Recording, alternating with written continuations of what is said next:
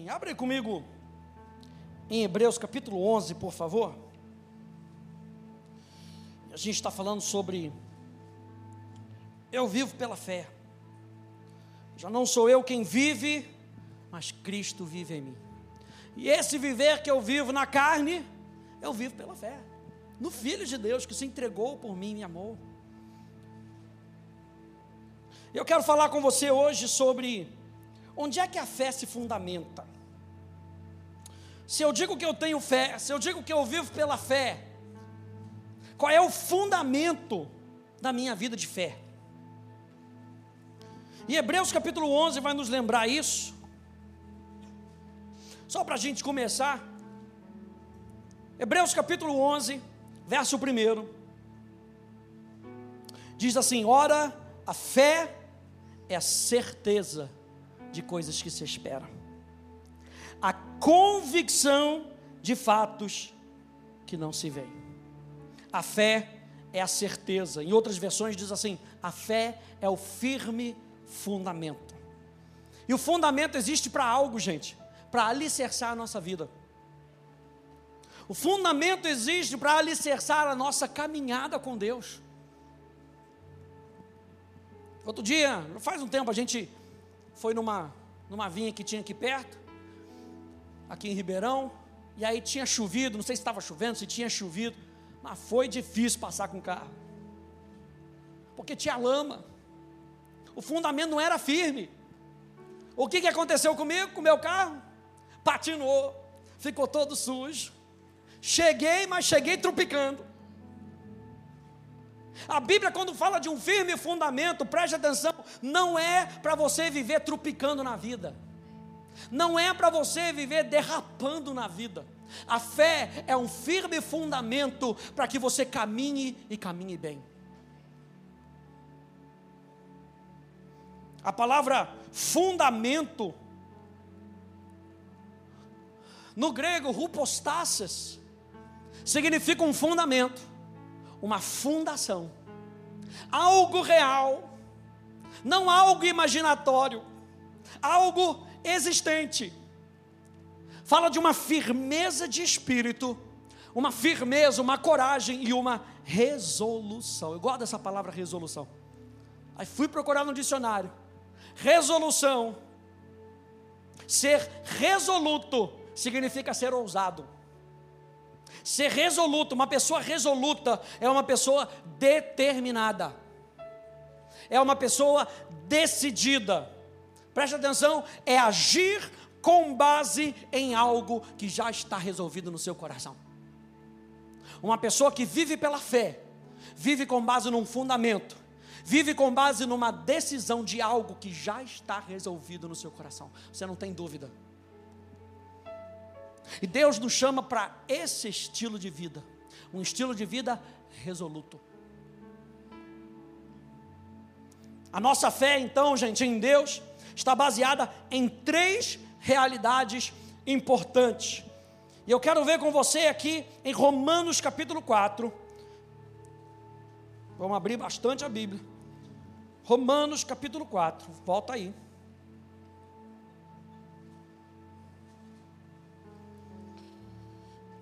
E a Bíblia nos mostra do exemplo de Abraão.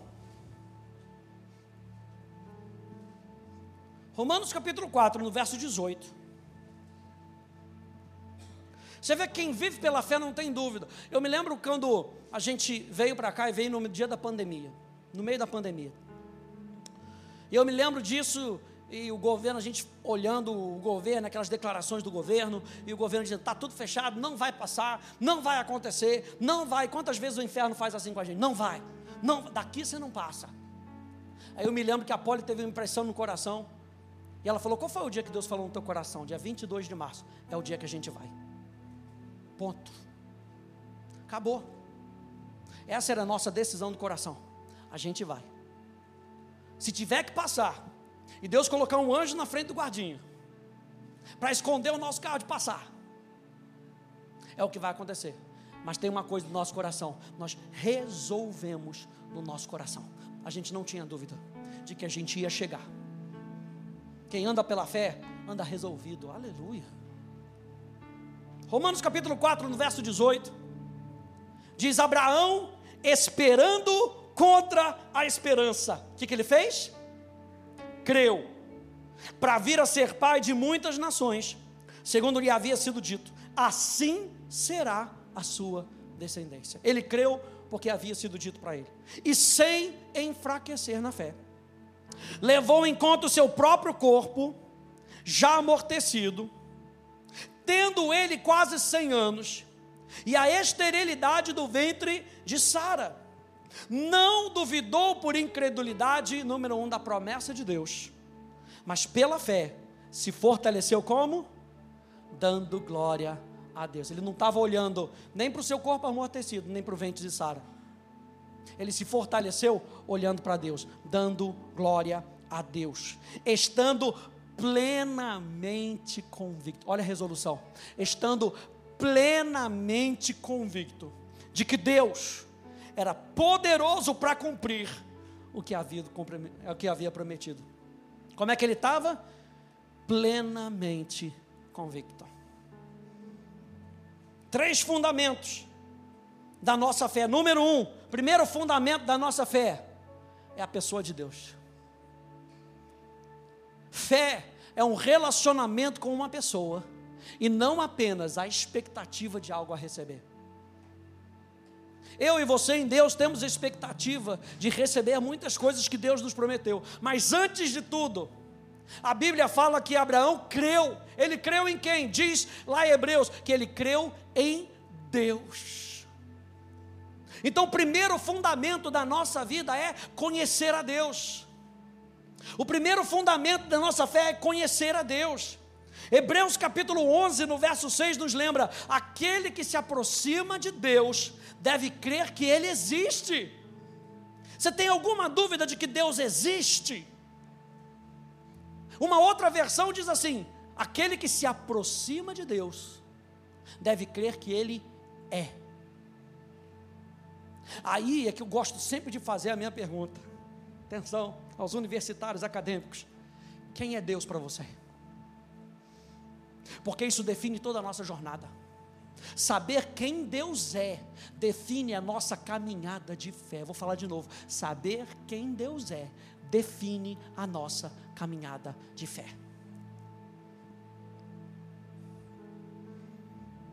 Aquele que se aproxima de Deus, Hebreus capítulo 11, no verso 6, deve crer que Ele é e que se torna galardoador ou presenteador daqueles que o buscam.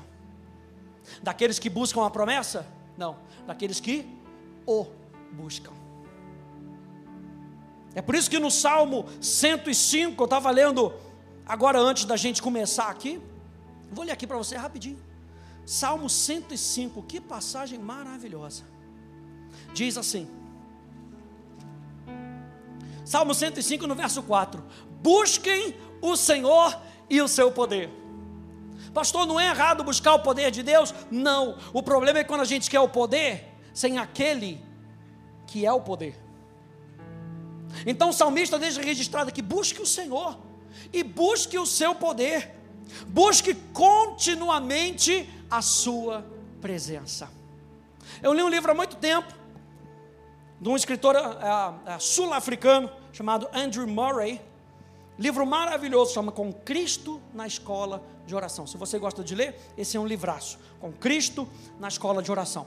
E ele diz o seguinte: a fé é o mais simples e também o mais sublime exercício da vida espiritual, por meio do qual o nosso espírito, como a nossa cabeça, não, presta atenção em mim, o nosso espírito, não a nossa cabeça, em perfeita harmonia com o Espírito de Deus.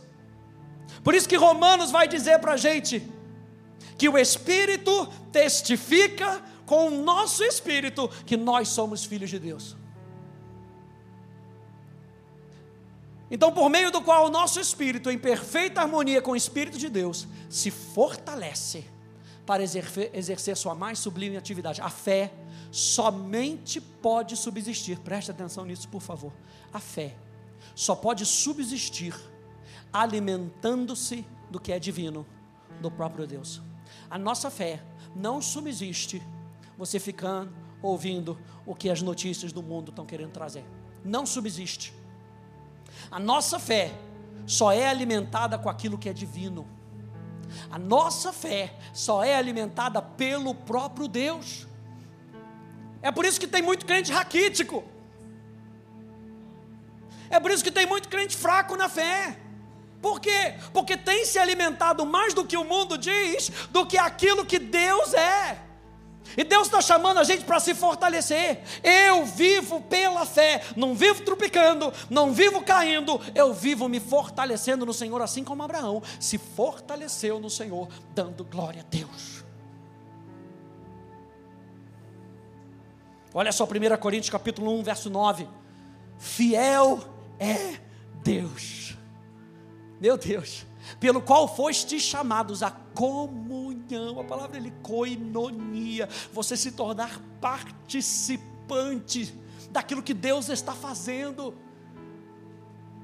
Pelo qual foste chamados à comunhão do seu Filho Jesus Cristo, nosso Senhor. Um dos meus versículos favoritos, 2 Coríntios 13, 13 diz a graça do Senhor Jesus Cristo, o amor de Deus Pai, a comunhão do Espírito Santo. E uma outra versão diz: ao invés de comunhão, fala da intimidade do Espírito Santo. Sejam com todos vós. Esse é o desejo de Deus para nós, com que a gente o conheça. Então, o primeiro fundamento da nossa fé não é dizer sou crente, como diz o pastor Hélio, sou da academia da fé, conheço o pastor Hélio, conheço o pastor Rafa, já passei pelo Lu correndo na, na, na estrada, aleluia. Primeiro fundamento da nossa fé é conhecermos a Deus. E esse é o desejo do coração de Deus para mim e para você. Que você o conheça. Mateus capítulo 9, abre lá comigo. Mateus capítulo 9.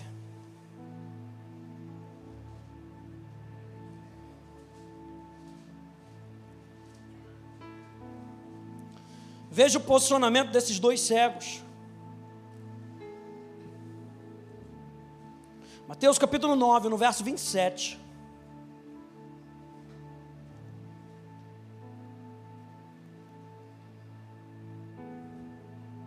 Diz assim: Saindo Jesus dali, dois cegos o seguiram, gritando: Tenha compaixão de nós. Como é que está escrito aí? filho de Davi. Os cegos sabiam quem era aquele homem que estava passando ali. Ele não chamava, oi, oi, psil. Quem gosta de ser chamado de psil aí? Aleluia. Ô, oh, psil. Não, eles sabiam quem era Jesus, o filho de Davi, o Messias aquele que podia resolver o problema deles. Tem compaixão de nós, filho de Davi. Deixa eu falar para você: corre para quem pode resolver o seu problema.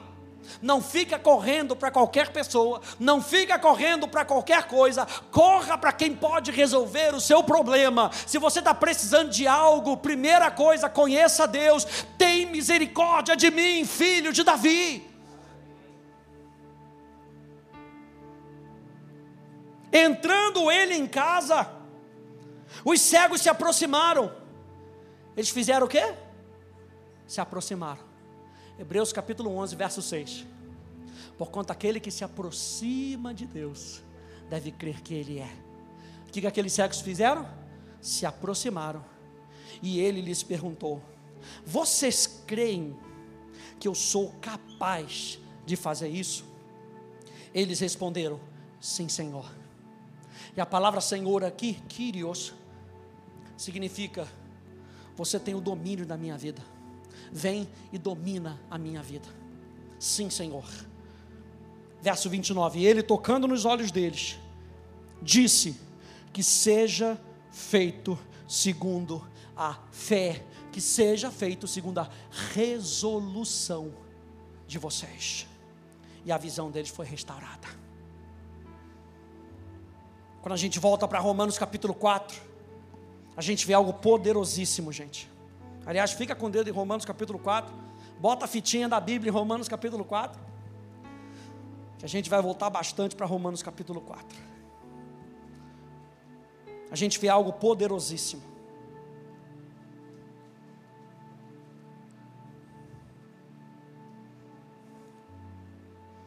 A Bíblia diz que Abraão, Abraão creu que Deus era poderoso. Abraão creu que Deus. O que, que Abraão creu? Abraão cria que Deus não podia mudar. Abraão cria que Deus não podia mudar. Isso faz toda a diferença na nossa vida hoje. A gente que atende pessoas, a gente fica, a gente ouve várias coisas, gente. Tem gente que não crê mais nas promessas de Deus. Tem gente que não crê mais em milagre. Tem gente que não crê, perdeu a esperança num Deus que cura. E a Bíblia é clara para dizer para a gente: Deus não muda. Aquele que libertou o povo do Egito é o mesmo Deus que habita dentro de nós. O mesmo Deus que fez o povo sair do Egito e nenhum deles era inválido. É o mesmo Deus que sustenta a nossa saúde. É o mesmo Deus. Malaquias capítulo 3, no verso 6, nos lembra, porque eu, o Senhor, declaração do nosso Deus, eu, o Senhor, não mudo. A gente está vendo fundamentos da nossa fé. Número um, quem Deus é. Número dois, o que Deus diz. A confiança na pessoa gera confiança na palavra.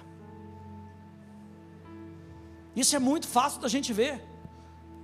Se você tem uma pessoa que é boa pagadora, em determinado caso vira para você e fala: Cara, estou passando por uma necessidade. Você é amigo daquela pessoa. E ela vê, vira para você e fala: Cara, me empresta 100 reais. Vou te pagar daqui a 30 dias. Você empresta ou não empresta? Ela tem um caráter. Você conhece a pessoa. Você empresta sem problema. Que tal você dar o seu coração em confiança a um Deus que você conhece? Porque esse Deus vai fazer promessas para você e ele cumpre cada uma das suas promessas. Meu Deus. A confiança na pessoa gera confiança na palavra. Romanos capítulo 4, no verso 20, nos lembra que Abraão não duvidou por incredulidade da promessa de Deus, daquilo que Deus havia dito. É apenas quando nós ouvimos, que nós, quando nós vivemos com Deus, na nossa comunhão pessoal, debaixo do seu amor, do seu amor e abertos para a sua influência, que é desenvolvida a capacidade para crer naquilo o que ele fala. Para você crer na palavra de alguém, você precisa ter comunhão com aquela pessoa, para crer no caráter daquela pessoa. Primeiro fundamento da nossa fé, conhecer a Deus. E tem muita gente que não crê na palavra de Deus, porque não conhece a Deus. Primeiro fundamento qual é? Conhecer a Deus. Segundo fundamento, crer naquilo que Deus diz. Andrew Murray, ele também disse: o valor da promessa depende daquele que faz a promessa. É pelo conhecimento de quem ele é que a nossa fé, que a nossa fé na promessa se baseia. Foi a revelação do próprio Deus que deu à promessa o seu poder vivo para entrar no coração e cultivar a fé. Porque eles conheciam a fé, falando dos heróis da fé em Hebreus capítulo 11, porque eles conheciam a Deus, esses homens de fé não podiam fazer nada a não ser confiar na sua promessa. A promessa de Deus será para nós o que o próprio Deus é. Então, aquilo que Deus fala é uma expressão de quem Ele é. Anota essa frase. Aquilo que Deus fala é uma expressão de quem Ele é. Aquilo que Deus fala é uma expressão de quem Ele é. Por isso que Deus nunca vai contra a Sua palavra porque ele nunca vai contra o seu caráter, ele nunca vai contra quem ele é. E não é maravilhoso você servir a Deus e adorar um Deus que você conhece, que você sabe que não muda, que é o mesmo ontem, hoje e será para sempre.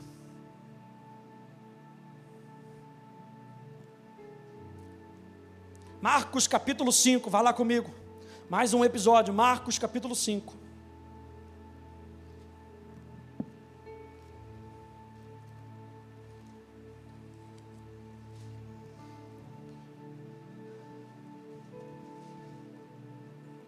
Passagem daquela mulher com fluxo de sangue.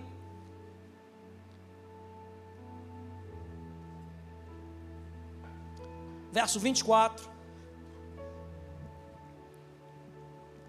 Nós estamos falando que a palavra de Deus é uma expressão do seu caráter. Verso 24 diz: Jesus foi com ele, falando de Jairo. Uma grande multidão seguia Jesus, apertando de todos os lados. Estava ali certa mulher que havia 12 anos vinha sofrendo de uma hemorragia. Ela havia padecido muito nas mãos de vários médicos e gastando tudo que tinha, sem contudo melhorar de saúde, pelo contrário, piorava cada vez mais. Tem coisas que a medicina não vai conseguir fazer para a gente, mas não perca a sua esperança. Nós estamos falando que nós servimos ao médico dos médicos, ao Jeová Rafá. E nós falamos sempre que Jesus não tem um pouco de cura para você, Jesus é a sua cura. E quando você se apega a Ele, você se apropria daquilo que Ele tem para mim e para você, da sua cura, da sua saúde. Tendo ouvido a fama de Jesus, tendo ouvido aquilo que Jesus fazia, tendo ouvido dos milagres que Jesus fazia, ah, isso vai chegar, aleluia uma hora ou outra, alguém da sua família que está precisando vai ouvir falar de Jesus. Mas não é só ouvir. Preste atenção, que essa mulher não só ouviu. Você entende que o que, o, o que essa mulher fez foi algo completamente improvável. Era uma mulher sozinha tentando tocar no homem. Para o judaísmo, não podia acontecer. Número dois, uma mulher impura no meio de pessoas, também não podia. Mas essa mulher não estava se importando com isso. Sabe por quê? Porque ela tinha ouvido falar de Jesus. E ela correu e se enfiou no meio de todo mundo. E diz aqui que ela tendo ouvido falar da fama de Jesus, a mulher chegou por, a mulher chegou por trás, no meio da multidão e tocou na capa dele. Em Mateus capítulo 9, verso 20, diz que ele, ela tocou na borda da capa dela, da capa dele porque ela dizia, e a gente vai ver isso mais para frente, porque ela dizia. A Bíblia fala do espírito da fé. Eu criei, por isso eu falei. Se a gente ainda não está conseguindo falar aquilo que a gente crê, é porque a gente ainda não está crendo. Se a gente ainda não está conseguindo agir naquilo que nós cremos, é porque a gente ainda não está crendo. Não basta dizer eu creio. Fé demanda uma ação. Você lembra do apóstolo Tiago dizendo que fé sem obras é morta? Então a fé age e a fé fala. A fé tem uma maneira de agir e a fé tem uma maneira de falar. Que maneira é essa? Uma maneira resoluta, uma, uma maneira decidida, uma maneira sem dúvida. E aquela mulher dizia: se eu apenas tocar na roupa dele, ficarei curada. Agora você acha que ela tirou isso da sua cabeça? Não, se eu apenas tocar no símbolo da Nike, no sapato dele, de moda, aleluia. Não, se eu apenas tocar no que par da cabeça dele, eu ficarei curado. Essa mulher não tirou isso do nada. Sabe de onde ela tirou essa frase? Da palavra. Olha aqui comigo. Malaquias. Malaquias, capítulo 4, no verso 2. Mas para vocês que temem o seu nome, para vocês que adoram a Deus, para vocês que entregaram a vida para Ele, para vocês que temem o meu nome, nascerá o sol da justiça. E quando fala para nascer o sol da justiça, está falando que a justiça de Deus vai ser maior do que as trevas que habitam na nossa vida trazendo salvação aonde? Nas suas asas. Vocês sairão e saltarão como bezerros soltos da estrebaria. E a palavra asas, aqui no hebraico, é a palavra kanaf. E asas ali significa asa ou algo alado, mas também significa extremidade, borda, uma fronteira, talvez uma fronteira de um país, ou o canto ou extremidade de uma roupa. E qual era a promessa? Trazendo salvação. Sabe o que a palavra salvação significa ali? Cura. Aquela mulher se apropriou de Malaquias capítulo 4, no verso 2, e falou: se, tá, se o profeta disse que ele vai, o sol da justiça, quem é o sol da justiça? Jesus é o sol da justiça. Então ela reconheceu que Jesus era o sol da justiça, que Jesus era o filho de Davi. E ela disse: então, se ele veio e está corroborando com a fama dele, os milagres estão acontecendo, ele é o Messias. Se eu tocar na extremidade da sua roupa, eu ficarei curada. E olha só a continuação do verso: vocês sairão, está falando de liberdade. Número dois, vocês saltarão, está falando de alegria, como bezerros soltos da estrebaria. O que, que isso está prometendo? Liberdade daquilo que nos oprime, liberdade daquilo que nos mantém cativos. E a, aquela mulher se apropriou disso. Meu Deus. Na continuação, aí de Marcos diz assim: e logo, quando ela tocou, e logo a hemorragia estancou e ela sentiu no corpo que estava curada daquele mal. Jesus reconhecendo imediatamente que dele havia saído poder, virou-se no meio da multidão e perguntou: Quem tocou na minha roupa? Os discípulos responderam: O Senhor está vendo que a multidão deram um sermão em Jesus. Meu Deus do céu, o Senhor não está vendo que está todo mundo tocando você, você está doido. E ainda fica me perguntando: ah, vai ter paciência, quem me tocou? Ele, porém, Jesus não estava nem aí com o que os outros estavam falando, ele estava procurando. Quem foi que recebeu a libertação aí? Quem foi que foi? Quem é que foi curado? Quem é que recebe, quem é que se apropriou da palavra do profeta? Porque de mim saiu o poder que transforma. Jesus tem poder que transforma. Jesus tem poder que liberta. Porque de mim saiu poder. Então, a mulher amedrontada e trêmula. Por que, que ela estava amedrontada e trêmula? Porque ela era mulher que tocou no homem estava impura. Ciente do que lhe havia acontecido. Quando você recebe a sua cura, você sabe. Quando você é liberto, você sabe. Sabe por quê? Por causa da resolução do nosso coração. É isso que eu vim para fazer, eu não vou sair daqui sem isso. Jacó luta com Deus e vence. E ele fala para o anjo: Eu não vou sair desse lugar enquanto você não me abençoar. Resolução no coração. A mulher, então, sabia do que havia acontecido, veio, prostrou-se diante de Jesus e declarou-lhe toda a verdade. Então Jesus lhes disse: Filha, a sua fé, a sua resolução de acreditar naquilo que eu deixei registrado através do profeta Malaquias te curou. Vá em paz, como um bezerro que sai da estrebaria, solto pela estrebaria.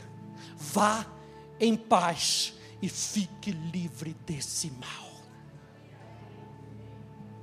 Romanos capítulo 4 vai nos lembrar que Abraão cria que Deus não podia mentir. O que, que Abraão estava crendo? Ele estava crendo num Deus que não pode mentir. Tito capítulo 1, verso 1 e verso 2 diz: Mas Paulo, servo de Deus, e apóstolo de Jesus Cristo para promover a fé que é dos eleitos de Deus. Os eleitos são aqueles que creem. Quem crê, diga amém. Mas a todos quantos o receberam, deu-lhes o poder de serem feitos filhos de Deus, a saber, os que creem. A fé que é dos eleitos, aqueles que creem, e o pleno conhecimento da verdade segundo a piedade. Escrevo na esperança da vida eterna João capítulo 17, verso 3 diz que a vida eterna é essa, que te conheçam a ti. Na esperança. Eu escrevo na esperança que vocês experimentem Deus. Que o Deus que não pode mentir prometeu antes dos tempos eternos. Tem promessa que Deus fez antes de você nascer, que está esperando um posicionamento teu para vir a se cumprir.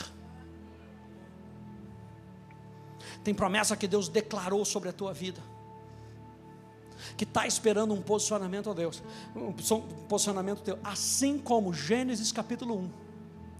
Diz que a terra era sem forma e vazia, mas o Espírito Santo pairava sobre a face das águas. O que, que o Espírito Santo estava fazendo? Pairando sobre a face das águas, ele estava esperando uma palavra de Deus. E quando Deus disse: haja luz, houve luz. Tem muita coisa que está para acontecer na nossa vida. E 2023 continua sendo o ano da manifestação abundante de Deus. Tem muita coisa para acontecer na nossa vida que está esperando uma resolução do nosso coração. Você está esperando 2024 por quê? Ah, eu vou esperar 2024 para eu tomar essa decisão. Você pode sair daqui e tomar essa decisão hoje de acreditar num Deus que pode todas as coisas. Ah, não espera para depois, não, gente. Toma essa decisão hoje. Não espera para amanhã. O que você pode viver hoje, anote aí, gente. Não espera para amanhã o que você pode viver hoje.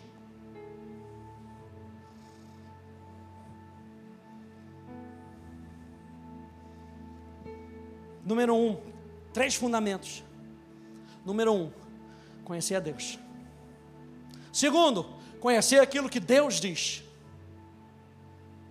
Número três, conhecer o poder de Deus. As promessas de Deus são a expressão do seu poder, uma afirmação da sua vontade. Se Deus prometeu, preste atenção nisso, se Deus prometeu é porque Ele quer fazer. Se Deus prometeu, é porque Ele pode fazer. Se tem promessa na Bíblia, é porque Ele quer fazer na nossa vida. Deus não vai falar nada para depois dizer, não, estava de brincadeirinha. Não, só falei por falar. O que Deus deixa registrado na Sua palavra como promessa é porque Ele quer com que isso aconteça na nossa vida. E número dois, Ele tem poder para fazer isso. Romanos capítulo 4, no verso 21 falando de Abraão.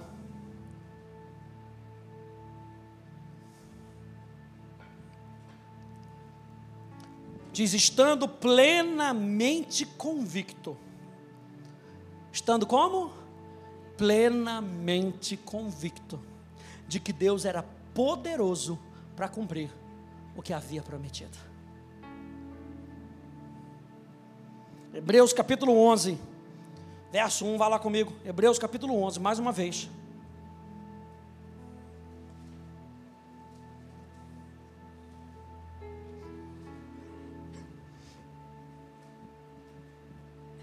Hebreus capítulo 11, no verso 1, nos lembra que a fé é a certeza ou é o firme fundamento das coisas que se esperam. Ora, se você está esperando algo de Deus, é porque, no mínimo, você crê que Ele pode fazer. Porque aquilo que Ele declarou, Ele pode fazer. O que, que nós devemos esperar de Deus? Senão as promessas e os propósitos de Deus que nos foram dados por direito, contidos na Sua palavra. E a fé como fundamento que proporciona a construção ou a realidade das coisas que se esperam. Aquilo que você está esperando, que Deus disse que vai acontecer, depende da nossa fé, muitas vezes, para que aquilo aconteça. Aquela mulher tinha 12 anos que ela sofria de uma enfermidade, ela teve que agir, ela teve que ir lá, romper a barreira, tocar em Jesus, para extrair dele poder. Eu e você não devemos só esperar a promessa, crie uma resolução no seu coração de que aquilo que Deus falou é a verdade e você não vai se mover dessa verdade. Eu vou continuar esperando até que aconteça. Você lembra que Abraão esperou 25 anos, pastor? A pregação estava tão boa. Um cego recebeu na hora, a mulher recebeu na hora. E você fala que Abraão esperou 25 anos, 25 anos resoluto, 25 anos sem duvidar. Você acha que é mole? Você acha que é fácil? Você está esperando há dois anos e já está pensando em titubear? A Bíblia diz que Abraão se fortaleceu no Senhor, dando glória a Deus, olhando para a promessa e declarando: essa promessa é minha, essa promessa é minha, essa promessa é minha. Eu quero que você saia daqui nessa noite, acreditando em Deus, acreditando naquela, naquilo que Deus diz, olhando para a promessa e dizendo: essa promessa é minha. Eu não vou desistir daquilo que o meu Deus, que não muda, que tem todo o poder, falou sobre a minha vida. Não é porque as pessoas estão dizendo, não é porque as pessoas estão achando, eu continuo acreditando em Deus. Eu não vou me mover daquilo que Deus me disse. As promessas de Deus são promessas de sustento, são promessas de cuidado, são promessas de proteção, são promessas de ajuda, são promessas de restauração, de mudanças, de recuperação, de prosperidade, são promessas para os seus filhos. Tem algum filho de Deus aqui? Diga amém. amém. São promessas para a minha casa, são promessas de salvação. Em Romanos capítulo 4, a gente vê que Abraão cria que Deus não pode falhar. Jó capítulo 42, no verso 2. Bem sei que tudo podes, e nenhum dos teus planos pode ser frustrado. Meu Deus.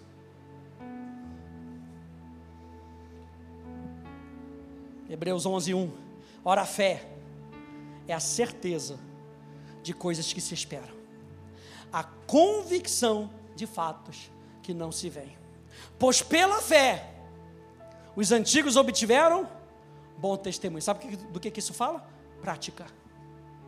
O resultado de uma vida resoluta. O resultado de uma vida que acredita. Os antigos obtiveram bom testemunho. Verso 3: pela fé, nós entendemos. Ah, quando você começa a agir pela fé, obedecer pela fé, você começa a entender o mundo sobrenatural. Pela fé, nós entendemos que o universo foi formado pela palavra de Deus, de maneira que o visível veio a existir das coisas que não são visíveis. Dever de casa para a próxima semana. Lê Hebreus capítulo 11. Medite em Hebreus capítulo 11. Porque o próximo capítulo vai nos, mandar, vai nos mostrar um fundamento poderosíssimo. Hebreus capítulo 12. Já estou terminando, Stanley pode subir.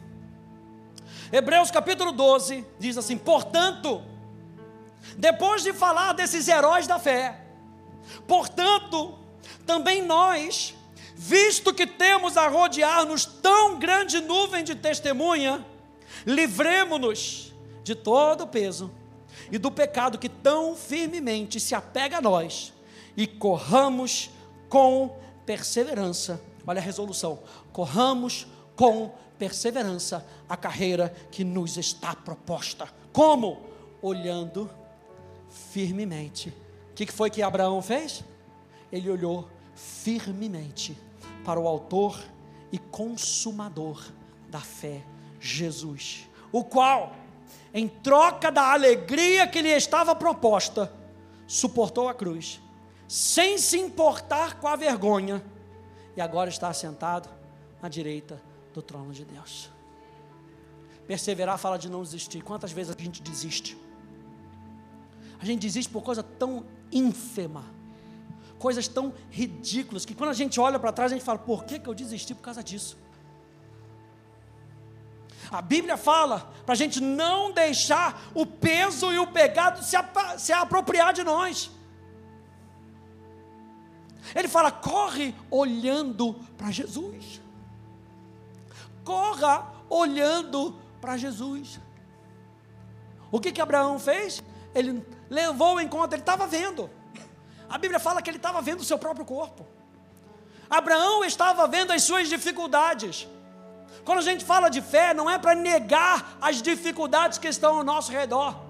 Quando a gente fala de fé, e nós falamos no nosso primeiro episódio, falando que fé nos eleva à dimensão de Deus. Não adianta a gente dizer que nós vivemos pela fé se a gente vive desistindo. Quem vive desistindo não vive pela fé. A vida de fé é uma vida resoluta. Eu comecei vou até o final. Dá tempo de voltar? Dá tempo de voltar. Hashtag fica a dica. Não desista. Quem acredita em Deus aí? Não desista. Quem acredita no seu pastor aí? Aleluia. Glória a Deus. Algumas mãos diminuíram, aleluia. Não desista. Porque a Bíblia fala: nós não somos daqueles que retrocedem. Se nós retrocedermos, aleluia, presta atenção nisso. Se nós retrocedermos, Deus não tem prazer em nós. O nosso prazer, o prazer de Deus, perdão, o prazer de Deus é com que a gente seja empurrado pela fé a chegar no nosso objetivo. Deus não quer ver você trupicando pelo meio do caminho. Quantas vezes nós, por não conhecermos a Deus, não conhecermos a Sua palavra e não dependermos do Seu poder, vivemos uma vida cristã que trupica. De altos e baixos. Vivemos uma vida de sentimentos quando a Bíblia fala para nós não vivermos. Nós cantamos isso por aquilo que nós vemos. Nós vivermos por aquilo que nós cremos. E vamos só lembrar Gálatas capítulo 2, no verso 20. Logo, já não sou eu quem vive. Ah, esquece de você. Esquece o que você quer. Esquece o que você acha. Esquece a sua própria vontade. Deus mandou? Faz. Você pega Jeremias, e Deus dá uma comissão para Jeremias. E Jeremias dá uma desculpinha para Jesus. A gente está cheio de desculpinha. Quem é que está comigo? Aleluia. A gente às vezes está cheio de desculpinha. Não, deixa só eu, eu enterrar o morto. Deixa só enterrar o meu parente. Deixa só. Que os mortos enterrem os mortos. Jesus foi radical naquilo ali. Quer me seguir? Toma sua cruz e me segue. Deixa tudo para trás. E o apóstolo Paulo está falando então: já não sou eu quem vive se a gente quer se apropriar de tudo que Deus tem para nós, a gente tem que entender que já não sou eu quem vive. Eu não sou mais dono do meu próprio nariz. Minha vontade não tem mais sentido comparado com a vontade dele para minha vida. O que, que você quer nessa noite? Você quer viver a vontade de Deus? Então a gente tem que aprender que já não sou eu mais quem vive, mas Cristo vive em mim. E esse viver que eu vivo agora na carne, eu vivo como? De maneira resoluta, de maneira decidida, de maneira ousada. Eu vou viver confiando em Deus, eu vou viver confiando na palavra desse Deus, e eu vou viver confiando no poder que esse Deus tem. E esse viver que eu vivo hoje, eu vivo pela fé no Filho de Deus. Quem é o Filho de Deus? O Autor e o Consumador da minha fé, que se entregou por mim e me amou. Eu vivo porque Ele morreu. Eu me dou porque Ele se entregou por mim. Fique de pé, por favor.